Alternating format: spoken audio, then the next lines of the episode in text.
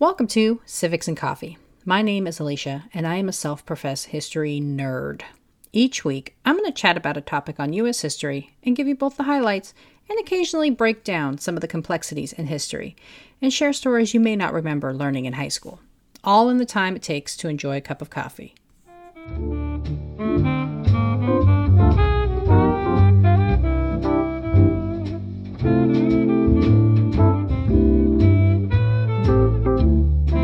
Welcome back, everybody. As promised, this week I'm going to talk about some of the individuals who played a central part in the quest for American independence. I always wondered, why did Massachusetts get all the attention in the run-up to the Revolution? Yeah, there was that supposed Boston Massacre and the Tea Party, but surely other colonies were in the fight for independence. No? As I will cover this week, most of the influential individuals in the quest for independence came from Massachusetts and traveled in the same social circles. These relationships and similar history, along with the shared values, would help push a country towards the push for liberty. Grab your coffee. John Adams, Josiah Quincy the Second, John Hancock. Two out of those three names might sound familiar. One man was the second president of the United States, and the other's signature displays prominently on the Declaration of Independence. Would you believe all three men were born in and or raised in the town of Braintree, Massachusetts, and they grew up together? Crazy, right? So where did this desire to rebel against the government come from? Well, first off, these were not individuals chomping at the bit to separate from England. In fact, the exact opposite is true. All three men were committed to remaining English citizens and pledging loyalty to the crown. For Adams and Quincy, they were focused on the legitimacy of Parliament's tax assessments, and both worked to convince Britain of their error from a legal standpoint. For Hancock, it would come down to an economic argument. He contended merchants and suppliers alike could not withstand the taxes and would suffer as a result. Each man came to the cause of independence in their own time and for their own reasons, but all were ready by the fall of seventeen seventy-four. Their shared history in Braintree, Massachusetts, I think provides a good context for why perhaps they were so willing to challenge the status quo. Braintree was a small farming town about ten miles outside of Boston. The three men and their families were active participants in the church and politics of the area. This combination of their proximity to each other in Braintree and Braintree's overall proximity to the shipping hub of Boston proved decisive in how and why Massachusetts is known as the starting grounds for the revolutionary sentiment. Boston was a major trading and shipping hub for the crown and a crucial economic center for the Northeast. When duties were assessed in the colonies, it almost always hit Boston's ports first. As one of the largest and most productive colonial ports, there was an incentive to fighting the newly required taxes as much as possible. All three of these revolutionaries would spend their lives in and out of Boston, seeing firsthand the impacts of British laws and the Crown's response to their call for representation. All right, now that I've laid some context, I thought I would dive into some brief summaries of the three individuals in question, starting with John Adams. Obviously, you all know by now, but for any newcomers to the pod, these will not be thorough biographies. Instead, I'm focusing on how they became involved in the call for revolution and what parts they played. I know there are so many individuals and entities who aided in the call for revolution, but I thought these individual stories weaved an interesting narrative of how individuals progressed from seeing themselves as subject of a British colony to citizens of America. So first up, we have Mister Adams. John Adams was cocky from the beginning. Feeling he was intellectually superior to his counterparts, he would often complain that his peers achieved more success than he did, and was upset at the idea that his friends did not acknowledge his brilliance. Adams very much wanted to be recognized and adored for his talents, writing, quote, "What are the motives that ought to urge me to hard study? The desire of fame, fortune, and personal pleasure." And though known as the second president of the United States, Adams initially was not in love with the idea of politics and would return to practicing law after his political assignments were fulfilled. Like many of his colleagues, Adams was not originally on board with the idea of separation from England. In many of Adams's early writings, he argued for self-government as citizens of England. Adams, trained in law, would take issue with the assessment of taxes by the Crown as an illegal act against the colonies.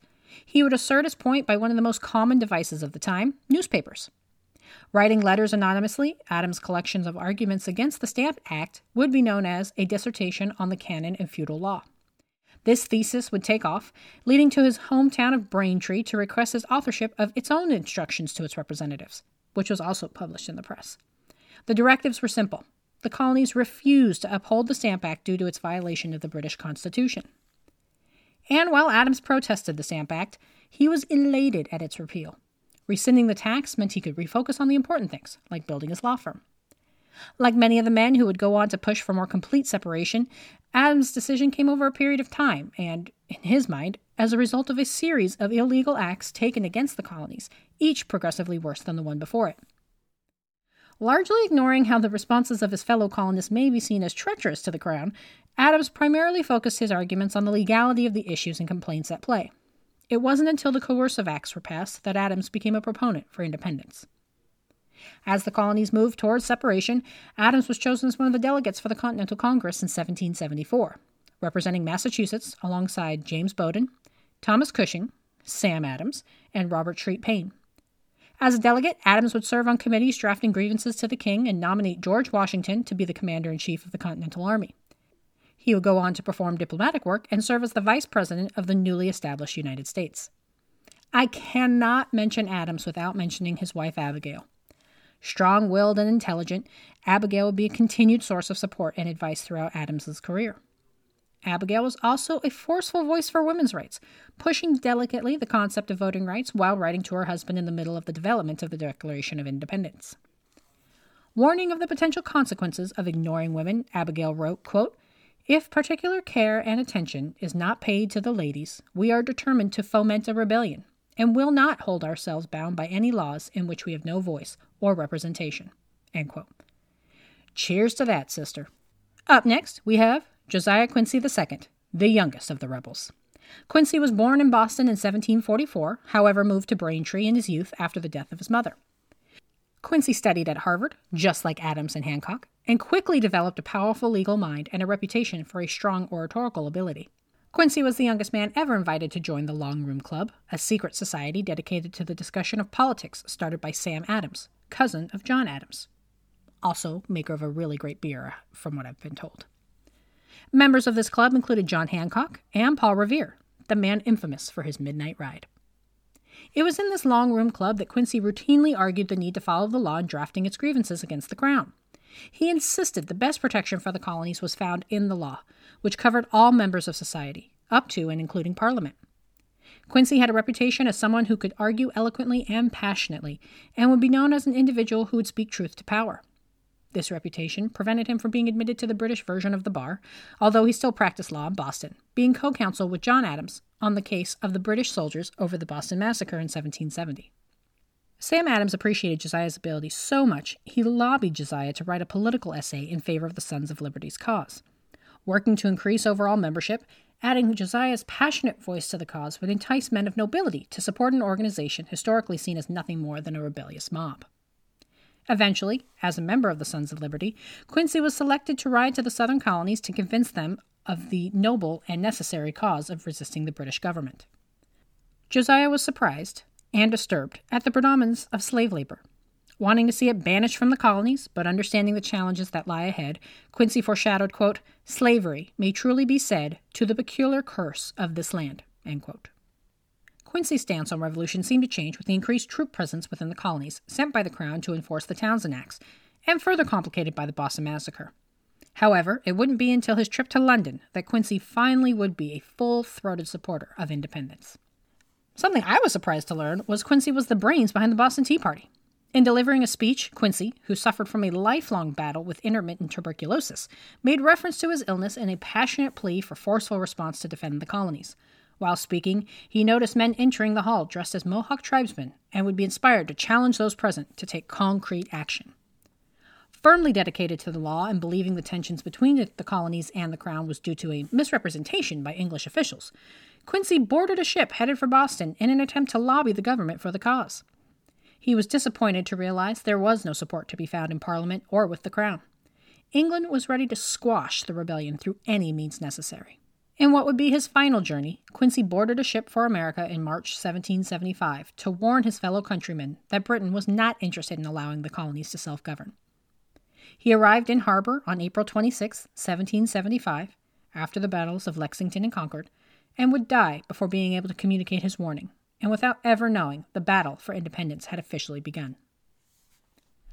Lastly, Mister John Hancock. John Hancock, born in Braintree on January twenty-third, seventeen thirty-seven, went to live with his wealthy uncle in Boston shortly after the death of his father. Hancock, also a man of delicate health, suffering from periodic attacks of gout, would be taught by private tutor and be shown the retail business that brought such wealth to his uncle. Discussions surrounding politics happened early. The first exposure to these debates would be in the Long Room Club. Hancock was known as charming and affable and easily made friends.